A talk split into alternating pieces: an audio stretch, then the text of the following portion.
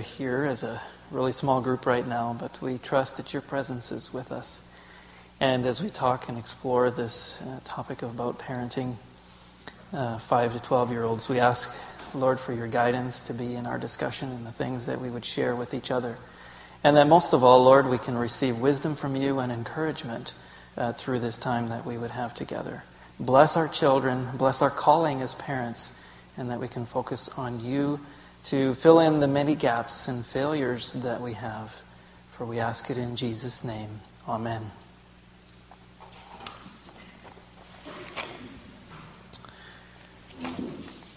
Come on in. So, as a beginning, uh, short introduction, maybe just a quick outline. Uh, we've sort of got three areas after our introduction to, uh, to talk about um, is Karina will be predominantly talking about building a strong family identity and uh, attachment with our children. Uh, then we've got into the area of character development and moral training. And if we have time, we'll touch a little bit on skills development. Um, so that's sort of the outline of uh, where we're going. To begin with, as a, an introduction and sort of a, an exhortation, uh, Psalm 127, verse 3 uh, Lo, children are a heritage from the, of the Lord, and the fruit of the womb is his reward. As arrows are in the hand of a mighty man, so are children of the youth. Happy is the man that hath his quiver full of them. They shall not be ashamed, but they shall speak with the enemies at the gate. Uh, what I'd like to highlight here is just this aspect of our whole view and philosophy of children. The Bible uh, and God tells us something different about children than what our culture tells us right now. We are immersed in a culture that tells us children um, are expensive, um, children get in the way of our adult careers and our plans and our vacations and our financial goals. Um, children are an inconvenience. Um, children are not really an asset, they're a liability. Um, the scripture gives us a very different perspe- perspective on children, and previous generations also typically had a different perspective on that. And so I think we, just as parents, we need to, to be reminded of ourselves of what the scripture tells us about children. We know that Jesus affirmed the preciousness of children um, and so forth, and even his disciples kind of pushed them away. We've got adult stuff to do here. These children get in the way, and Jesus uh, turned that on its head and corrected that thinking by gathering the children and bringing them into his arms and blessing them. Those are powerful, powerful statements. And so let's keep that in our memory about the, the important value um, of children. Deuteronomy chapter 6. Uh, very common passage, just going to uh, touch on a couple ideas here. Um, commandments to the children of Israel. That thou mightest fear the Lord thy God, to keep all his statutes and, commanded, and his commandments, which I command thee, thou and thy son, and thy son's son, all the days of thy life. Uh, hear, O Israel, and observe to do it. Hear, O Israel, the Lord our God is one Lord, and thou shalt love the Lord thy God with all thy heart, with all thy soul, and with all thy might. And these words which I command thee this day shall be in thine heart. And thou shalt teach them diligently unto thy children, and shalt talk of them when thou sittest in thine house when thou walkest by the way, and when thou liest down, and when thou risest up, uh, and so forth. And so, just this concept of the priority of uh, training and engaging our children. And the, these values need to be first in our own hearts to be able to pass them on um, to our children. Also, it is a long term journey. This is not a short term thing. We're in for the long haul. And in a sense, we see a twofold purpose in how God ordered the family. One, of course, is to train the next generation. That's sort of the most obvious thing that we tend to be focused on. But sometimes we lose sight on that through this very experience, these are the very mechanisms through which the Lord grows us as parents and as believers in Him and the very frustrations that we have with our children and the challenges um, at times or often are a reflection of also the character development that the Lord is working out in us personally. And uh, we have difficulties and challenges with our children because we are imperfect. And in this imperfect family setting where there is sin and we're struggling with these things, is where this is uh, worked out. Um, as an aside, we have some a couple of resources here that we found helpful that you can uh, check out uh, later on, and we can refer to some of them. But uh, yeah, go ahead. I'm just going to read a quote uh, along with that about the Lord shaping us and us not being perfect. Um, we all know that no parent is perfect, yet, in a healthy home with good parenting, children can develop three essential abilities from good love lessons. So, this is then talking about um, we're not perfect, but they can grow from this as well. Uh, the capacity to see oneself clearly, the expertise to deal effectively with a wide range of emotions, and the capability to repair relationships by dealing with conflict and reaching resolution. So, um, we're going to touch on some of those things as we go along, but just the idea that no, we're not perfect and there's a lot the Lord's working in our hearts, but He's going to work through our weaknesses to, to help them too. Okay, let's move on to on? the uh, family identity area. Okay, so um, we're actually talking a lot about identity this week. Uh, our personal identity and uh, corporately as, as a fellowship, even uh, who are we, and so forth well, when we're talking about our families, our families also need to have an identity. And I think in the culture today, that's often being lost, it's being diluted. Um, kids get a little bit um, sidetracked in, in having other um, orientations as opposed to family orientations.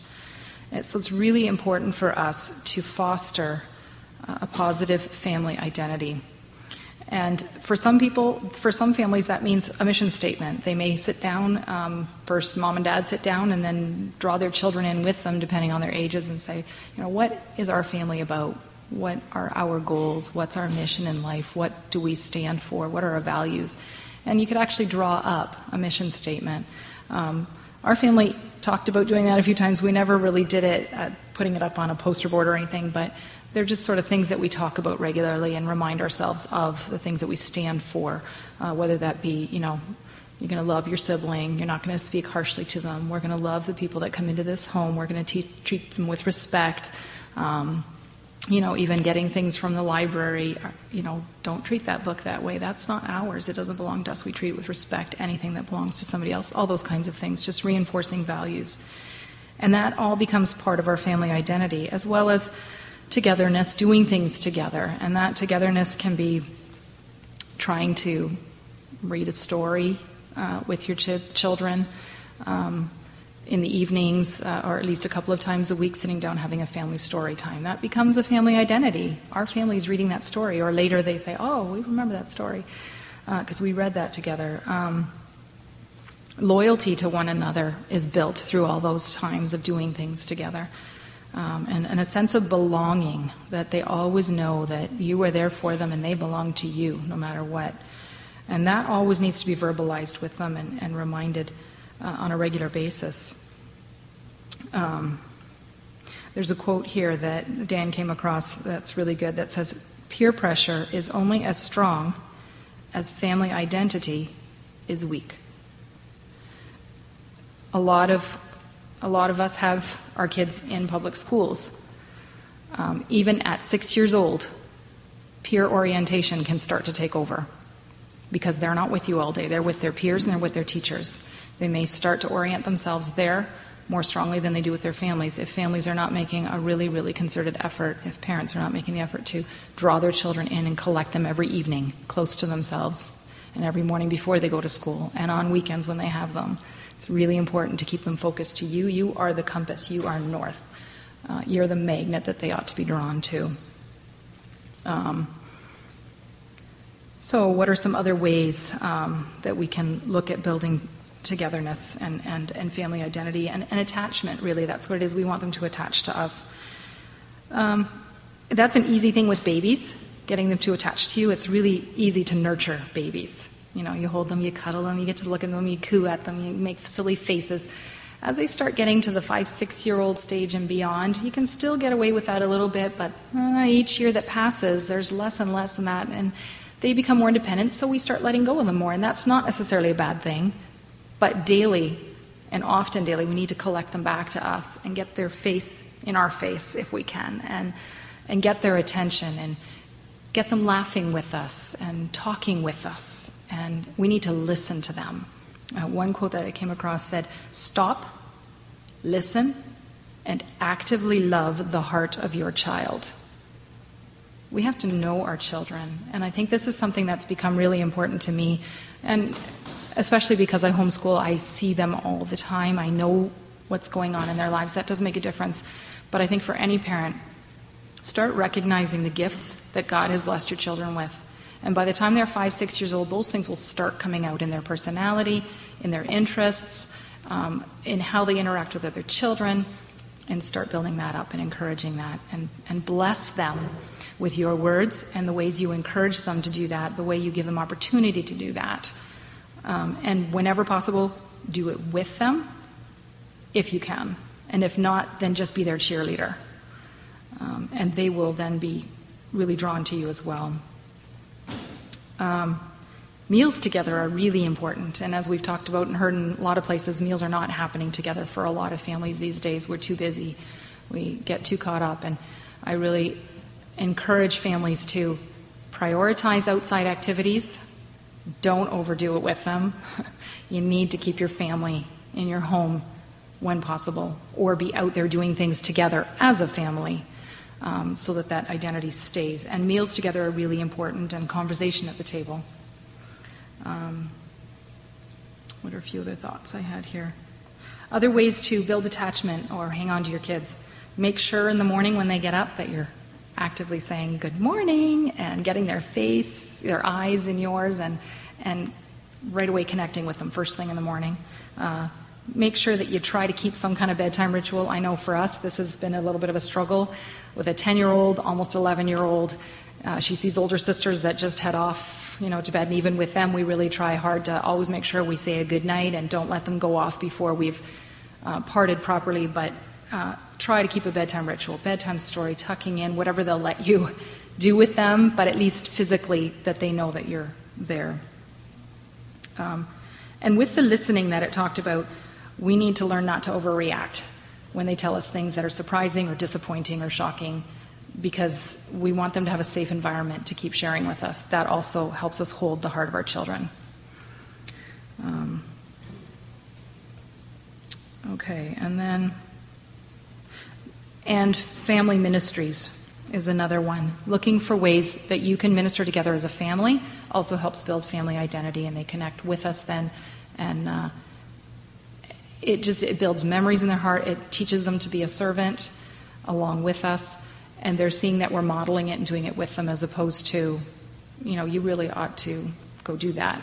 You know, no, they see us if we're active in our fellowship, uh, if we're active in our community, and we're taking them alongside us. We are mentoring them. We are discipling them.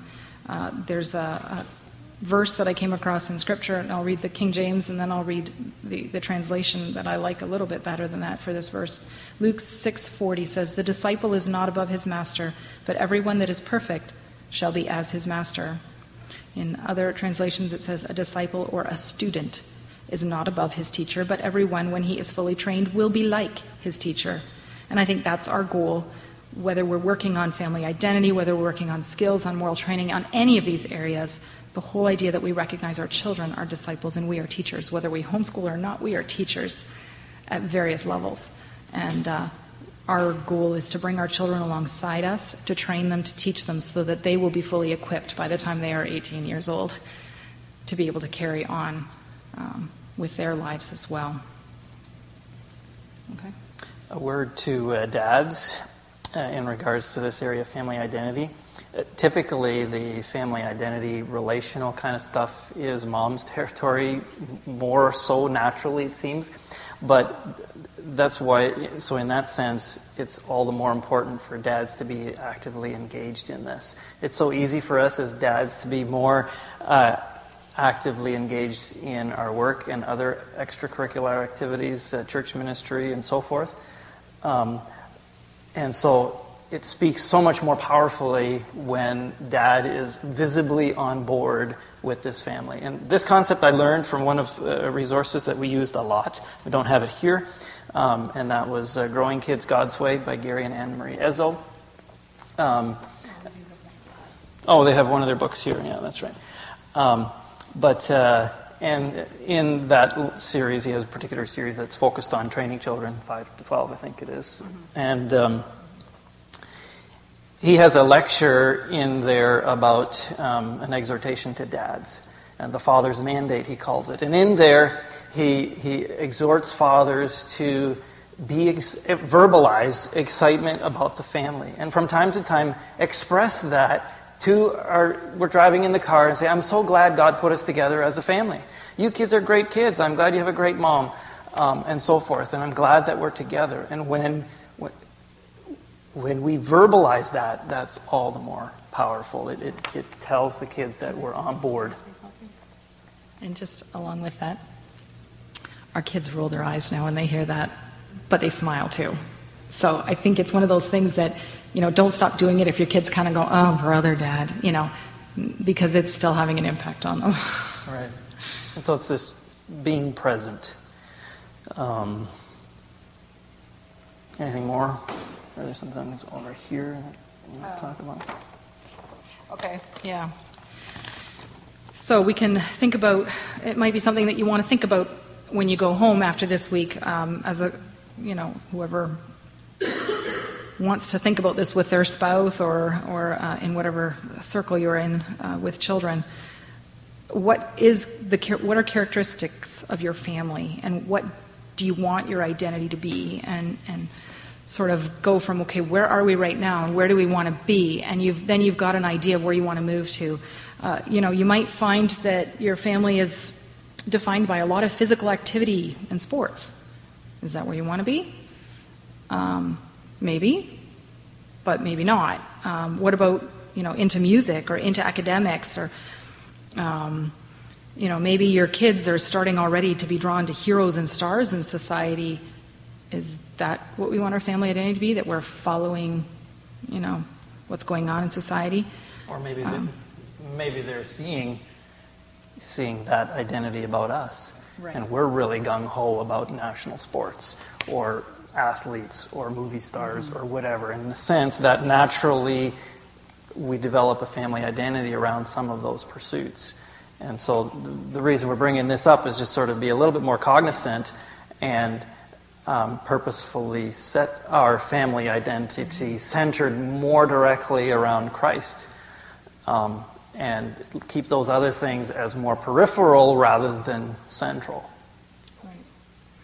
Um, another thing to be careful of is uh, identity facades, um, split personality families, maybe. Um, we are the perfect family. You know, we come to church, we've got it all together. Our kids all have bows in their hair and look perfect, and we don't yell at them, but nobody heard what just happened in the car before we drove in, or whatever, right? We, we know about that facade. Uh, and then beyond that, people might have no idea what's going on in our families all week long. Um, and maybe all week long we're totally caught up in other things that are really not beneficial for our family and for our family identity. And we need to keep, we need to focus in so that we live what we want to live, what we know is good for us to live, and we say what we mean and we mean what we say, and our kids don't see that split personality. Um, so that we have different images. We have a church image, and they know this is how we behave when we go to church. But then when we go to sports, we can, you know, behave a totally different way because we're competitive, and, and they're not really going to get the right message then. Um, family identity doesn't. Oh, sorry.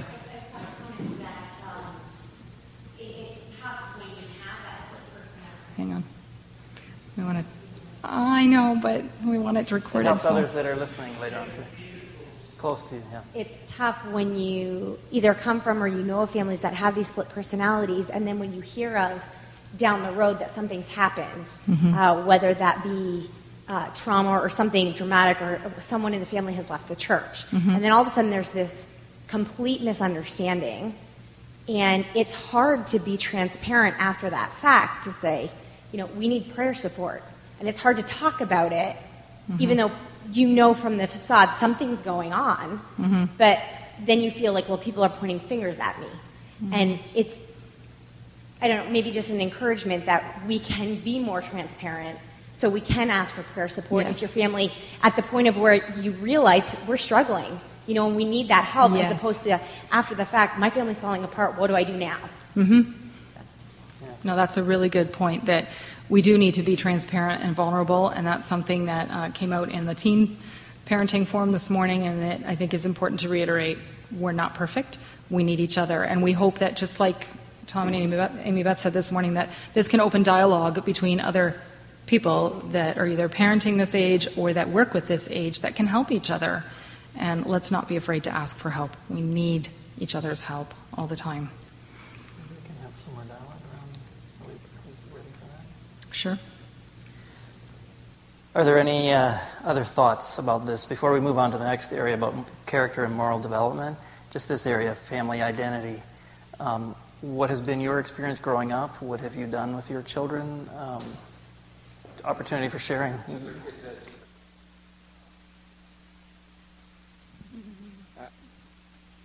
I feel like you know we might know what our identity for our family is because you live it every day, and that's what you live and breathe. What are some practical ways, maybe that you've done or other people have done that that you kind of uh, deliberately identify that and define what our identity is? You talked about a mission statement. We don't have a mission statement, but but you know I've almost uh, I'd love to hear other people's experience. You know, around the dinner table, what has brought about that conversation, especially with the kids not just between us, because you know we're only 50% of our family. You know, the others are, the girls are, are part of that. So how have we practically defined those attributes of what our family wants to be? Yes. Anyone want to share? Okay.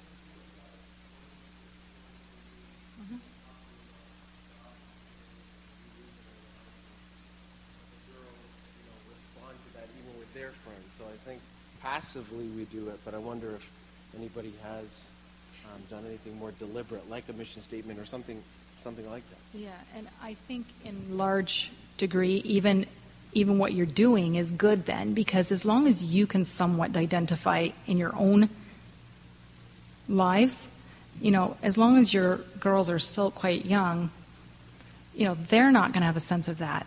But as long as you two realize that, yeah, we are working to instill this, and if that's your goal to instill you know, service and ministry and kindness and respect and all those things in your children, and you're looking for opportunities to build that and reinforce it, then you're doing it. You know, Willie? We we didn't do any particular thing like a mission statement or anything like that, but but the one thing that uh, that we found was that being really consistent all the time really creates a lot of that of who who we actually are. It's when we flip flop back and forth on, on different things and how we look at things and stuff, that confuses them and they're not really sure what we stand for. But whether it's on, you know, even something as simple as, you know, if you play sports, well, we don't play sports on Sundays or what, whatever it is, but there's a consistency and it doesn't matter whether it's at the really young age, when they're really cute, or when they've become more competitive and it's a really important thing to them, but it's it, a consistency. Mm-hmm. Yeah, I think that's a good point. started doing a couple months ago um, when we would drop the girls off at school, and I mentioned this earlier in this, this school forum, um, is that we started when I would drop them off because I drive them. Mm-hmm. Um, we would have a prayer before we exited the car mm-hmm. because I wanted them to remember that even if they're having something difficult in school, one that we could talk about it, and that they can always pray. It doesn't have to be something we do before a meal or before they go to bed. Mm-hmm. That let's ask the Lord to bless this day, you know, for whatever you know, if, if Glenn was traveling or, you know, something that we're going through, or if I'm having a tough time at work, or if they're having a tough time at school, or, you know, whatever it might be, uh, that it's something that they know and that it becomes a practice for them that in the morning before they start their day or go off and, you know, into that environment that they know that they can pray.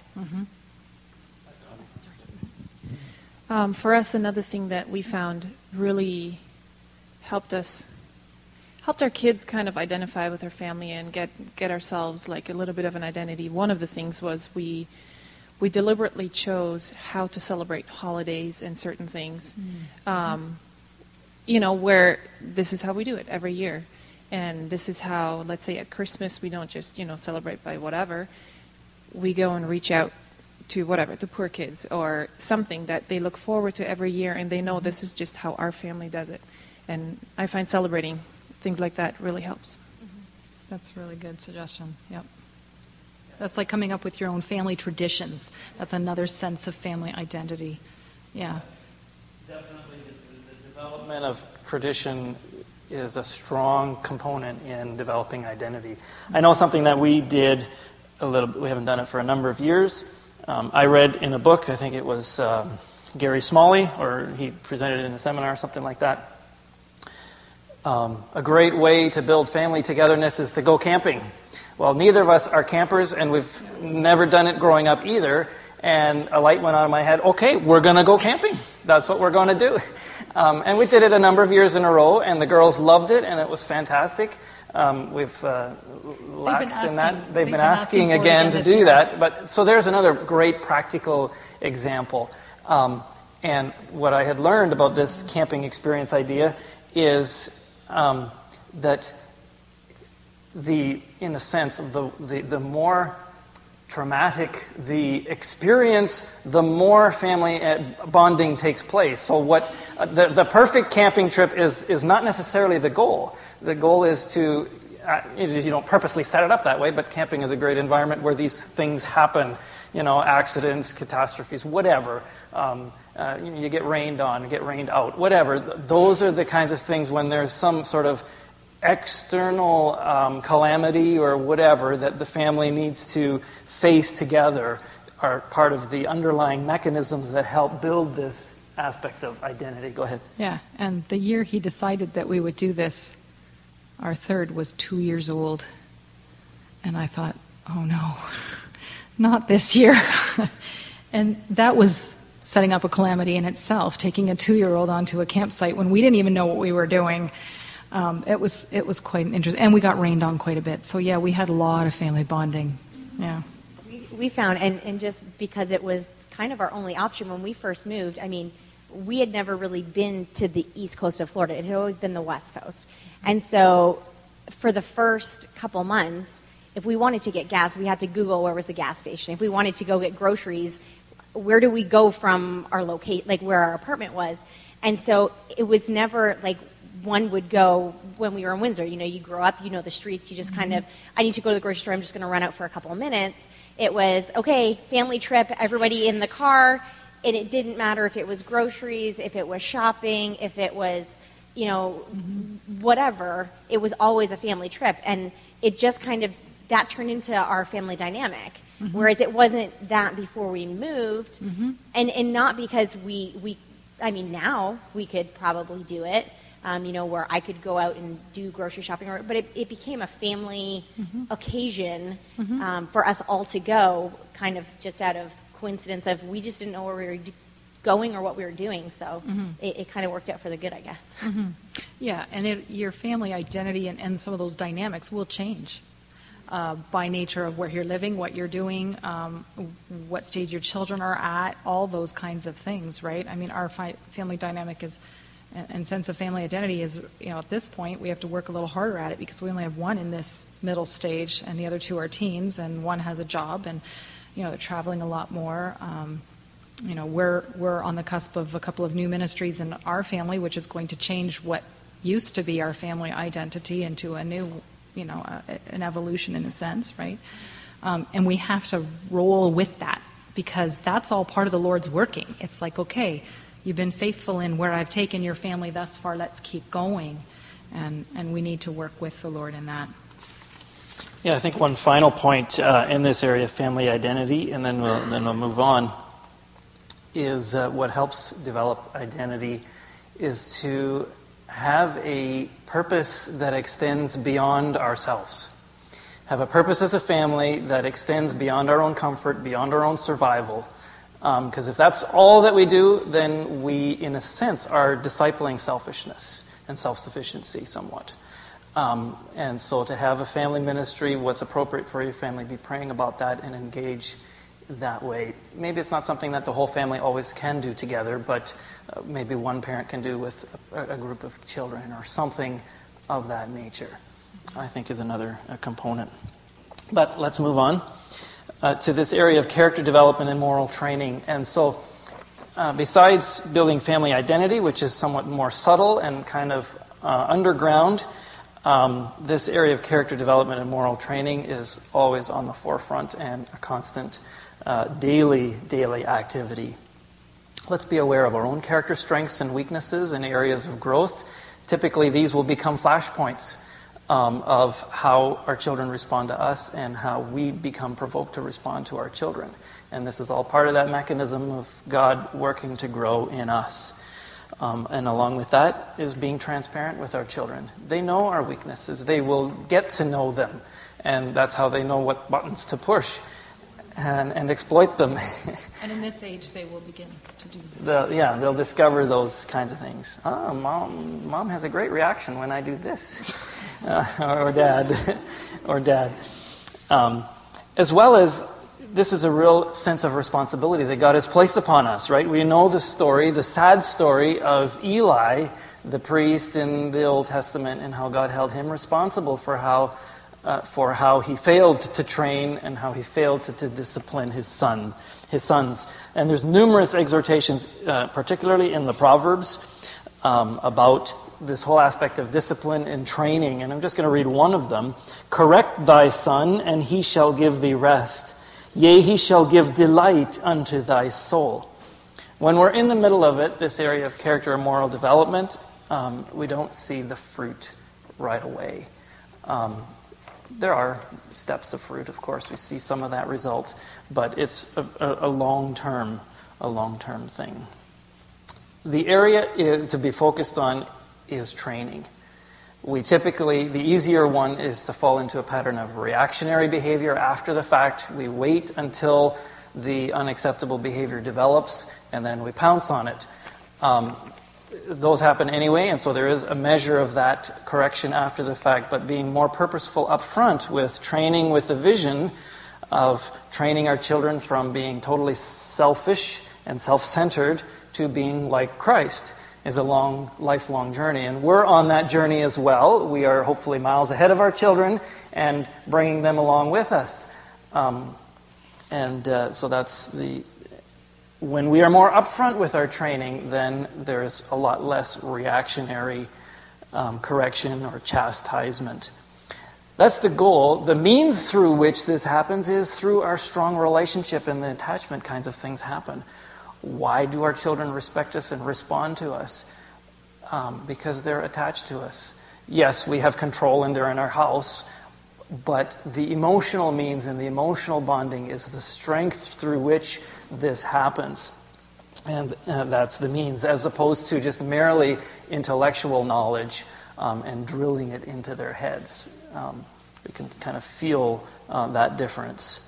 Um, the stronger and the closer and the more trusting the relationship is, the more likely it is that they will embrace our values. There's a direct connection uh, between those two things. We want to reach their hearts, not just have their behavior be compliant. We want to train to high standards. God's Word is a very high standard. Um, the means that we reach that standard is surrounded in an environment of grace. And it's hard to sometimes think of it in those terms with parenting. And grace does not mean um, permissive parenting.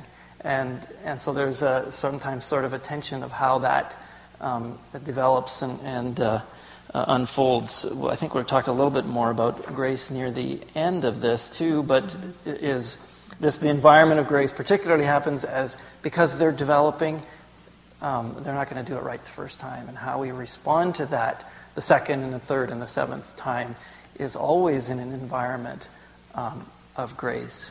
Can I just yeah, go ahead. Too? And if we are seeing that there's a consistent area that there's a struggle in, we need to start really looking at what's the heart behind it, what's the issue behind it. Um, and there may be a break in attachment between us and our child for some reason. If we're seeing a lot of, um, if we're seeing consistent um, rebellion or defiance, um, we need to collect our child back to us. It, discipline may not be nearly as effective as sitting down with them and drawing them close to ourselves in some way and reaffirming that bond that we have with them and getting them on side. I'm going to describe the difference between discipline and punishment. Our focus is on dis- discipline, not on punishment being punitive. And I heard a great explanation of this. This is another resource I can recommend. Um, his name is Chip Ingram.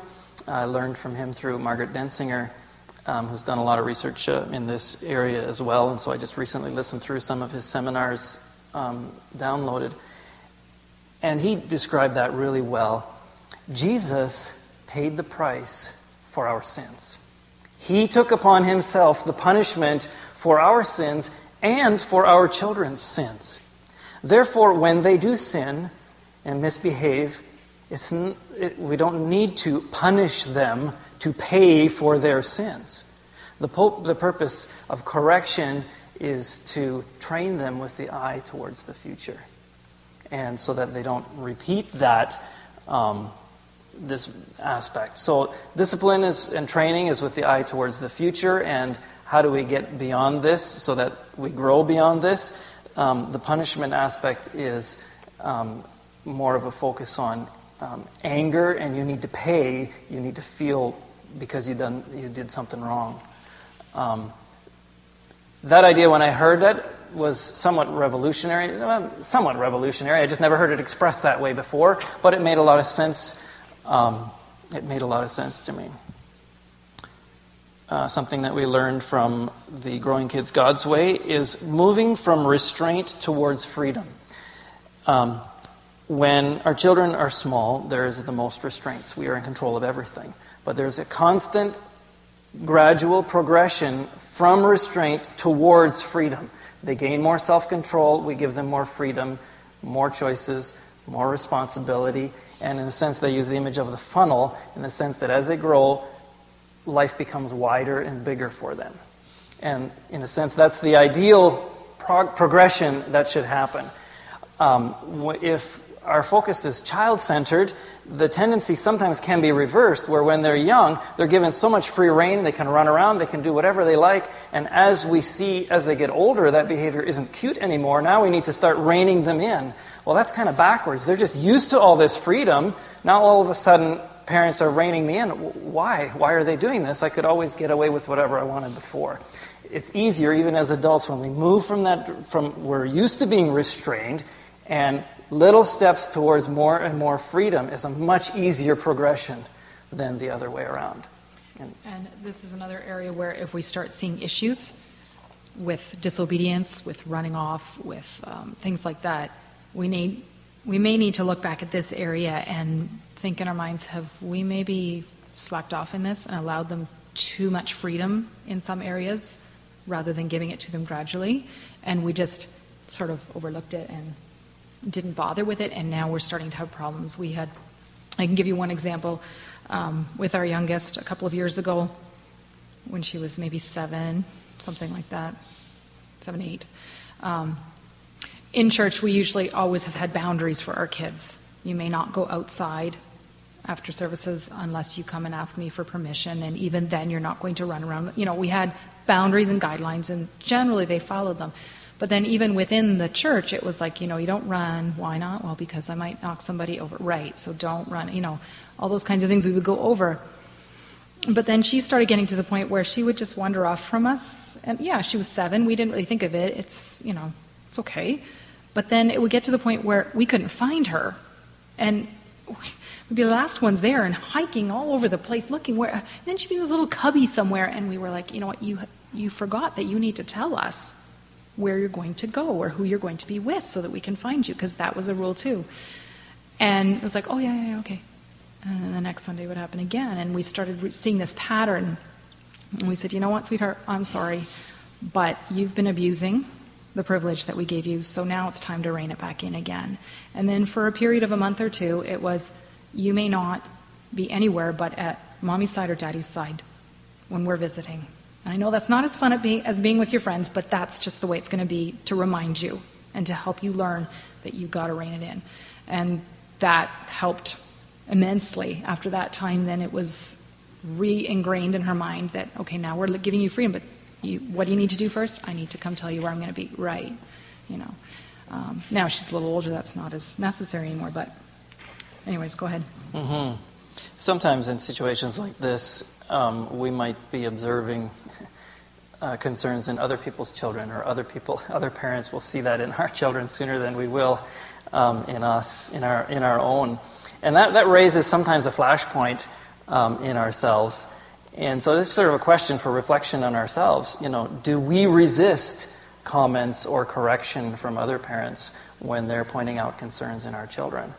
And if we display an attitude of unwilling or it's difficult for us to receive correction, what do we think we're projecting onto our children? Even though maybe they don't see that particular encounter when um, our children had something done questionably and other parents are asking us about that. And yes, we, in a sense, we're our children's advocate and we defend them, but at the same time, let's help each other as parents and therefore receive correction rather than blasting another parent. Don't you dare attack my child or tell me my child is bad because I have a good child and they never do anything wrong. Um, they don't see that encounter probably, but that attitude flows through in other areas of our life, and then they're probably going to reflect the same kind of thing when we're trying to correct them this unwillingness to receive correction. Um, I know we're not nearly uh, done here, but probably we should talk a little, or just open for some ideas. And is there something burning here that you want to share? Well, I will just breeze through a couple of the other things, and then we can do yeah. discussion. Just, just these are just thoughts that came to our mind as we were brainstorming about some of the things that we fa- we have found to be important in our family and, and, and raising children. Um, the idea that I already said: say what you mean, mean what you say. Only give a command that you can or will enforce uh, and be ready to do it. But give them space and time to obey, too. Um, that, that's the same with any instructions you give. You know, don't, don't say, oh, it's supper time. Come on, come to the table. Meanwhile, they were in the middle of something.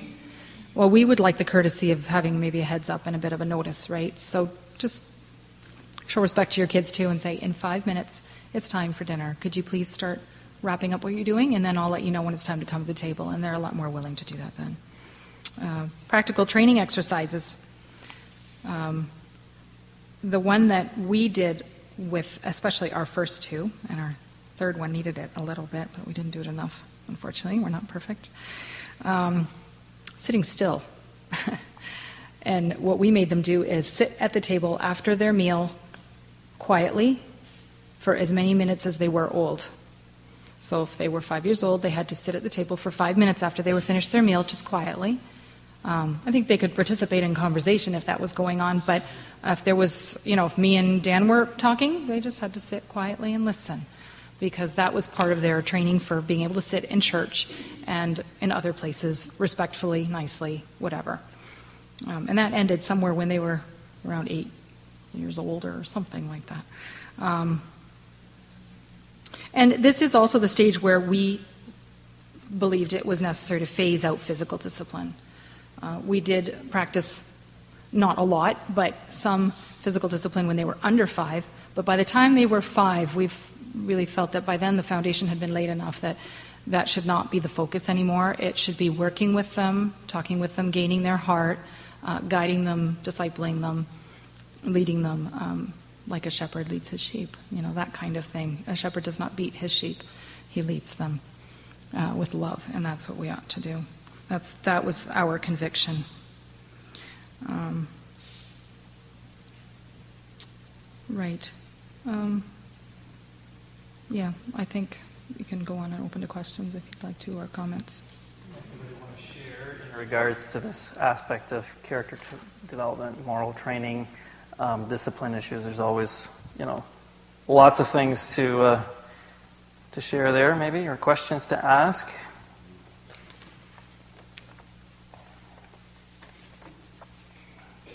Experiences of where you're at with your children. And uh, if not, we do have a couple of other things. Willie, yeah, there you go, Willie. a few other notes here. We're, we're, we're not necessarily uh, an example of um, well, we're definitely not example of a of a perfect family by any means, uh, um, and we had we had a lot of issues with uh, with our older uh, older son and getting involved in drugs and, and everything else, uh, and uh, um, and moving out of the house to moving back in. He's been back in for a while, but one thing I can really do is encourage other parents that the teaching that you do when they're younger, it, it, it, really, I mean, we hear it a lot of times, but it really never does leave them. It, it's even when they have a personality that takes them completely in a wrong direction and you wonder where that ever came from. Uh, but I can testify that seeing in in my older son now that it's it's amazing how many times you see the teachings that they had when they were younger, uh, that they it, that it comes out and, and, that they even talk it, it, it express mm-hmm. it verbally. Um, it, just the other day, Drew came home from work and and uh, and he was talking about how his one foreman had met me and uh, and uh, and really liked working with me or something, and then um, they got talking something about church or something, and and uh, and the guy says, "Oh boy, uh, now I'm not sure exactly how I even talked to your dad because uh, he, him being a Christian and stuff." And meanwhile, my son Drew went on the defense of uh, of saying what you think because he's a Christian, you can't deal with him in the same kind of way, and and they got into a whole religious discussion, and he relayed that all back to us, and, and I'm like, you know, you even think about any of that stuff anymore, you know, and stuff. But it, it, it, they, they don't forget it, and it's still part of them. And uh, God is still working in their lives at all times.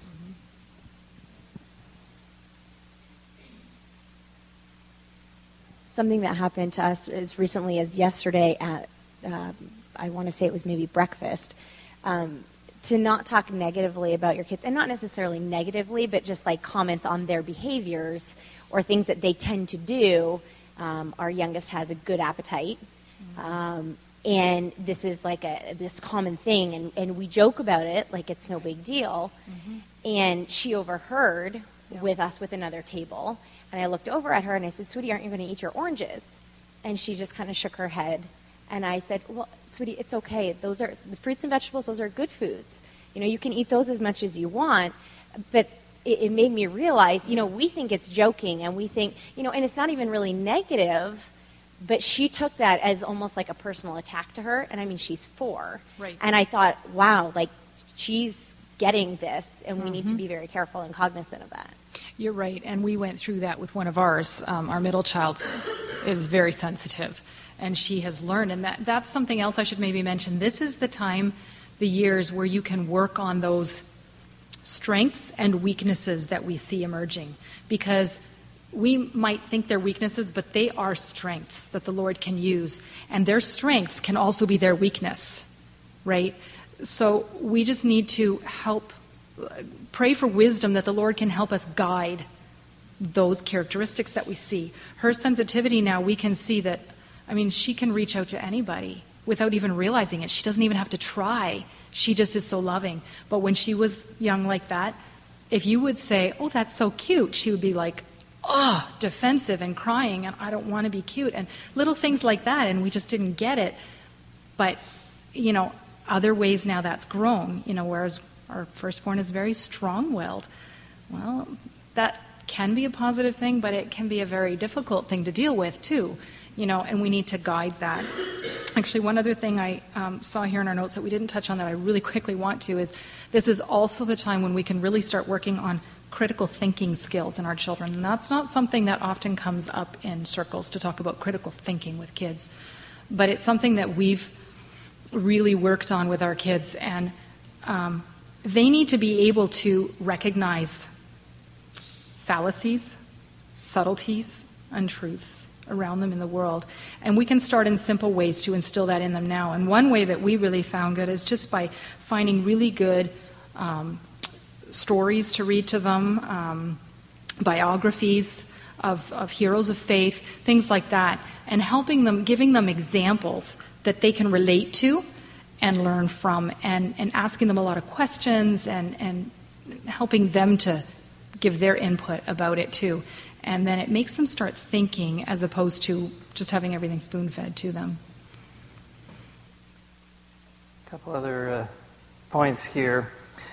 Um, rather than treating discipline as an inconvenient interruption to your task at hand, see it instead as one of your most important tasks of the day. See it as an opportunity uh, for training. And so often it's, and, and, this is a struggle that I have, I'm busy doing uh, projects, I'm on the computer, I'm uh, do a, fix it to something in the home or whatever, and a, a child's misbehavior, or in, I see it as an interruption. It's not even always misbehavior, they're calling for attention. Um, and recognize this always needs this correction of my priorities that right now in this season of life, parenting is the main task, not cutting the grass, not checking email, not uh, fixing whatever.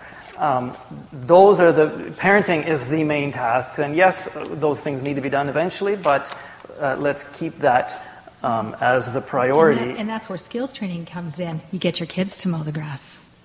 Well, now they're, now they're old enough they can do that, so that's helpful. Yes. Um, and the other part is discern if this negative behavior is actually maybe the child's effort to try to get our attention. And sometimes negative attention is better than no attention at all. And their attention starved at some point, and they just want to spend time with daddy. And the other means of getting daddy's attention haven't worked. And this one, pushing this button or whatever, does work. And unfortunately, it's the negative behavior. And if we just sort of be aware of that, and maybe what they need is you just sort of stop what you're doing and spend time with your little one or throw a ball out or, or whatever the case may be, go for a bike ride, whatever, um, can already circumvent a lot of these kinds of uh, discipline issues.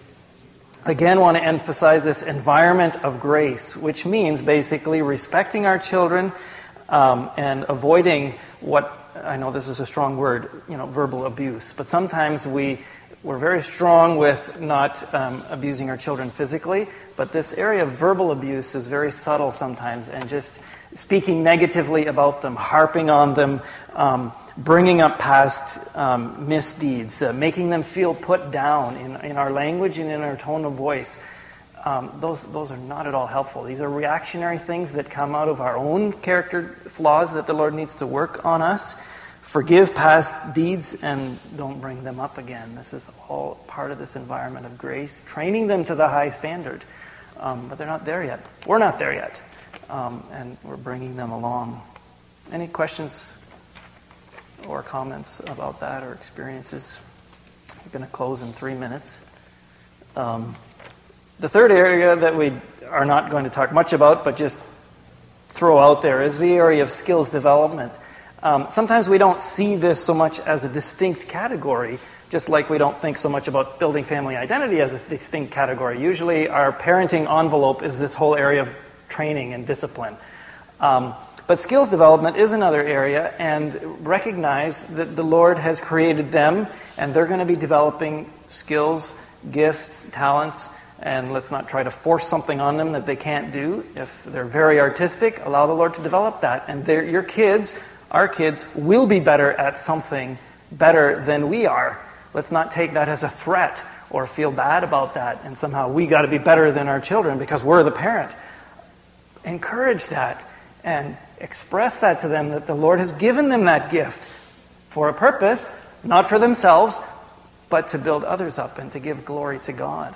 Um, and the whole area of skills development is sort of a different treatment. I don't know if there's anything particular you want to say about that. Yeah, and just bringing your child alongside you when you can for certain skills. You know, um, if it's a son, which we have no experience with, but in that case, you know, often the, the dad will need to make time to bring him alongside him and train him about handiwork things. Let him help you fix something around the house or uh, figure something out at the computer or whatever.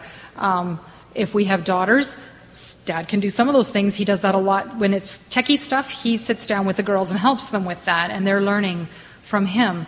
Whereas uh, when it comes to kitchen, we have a chore schedule, Each of the girls has a turn twice a week uh, in the kitchen. They're my helper.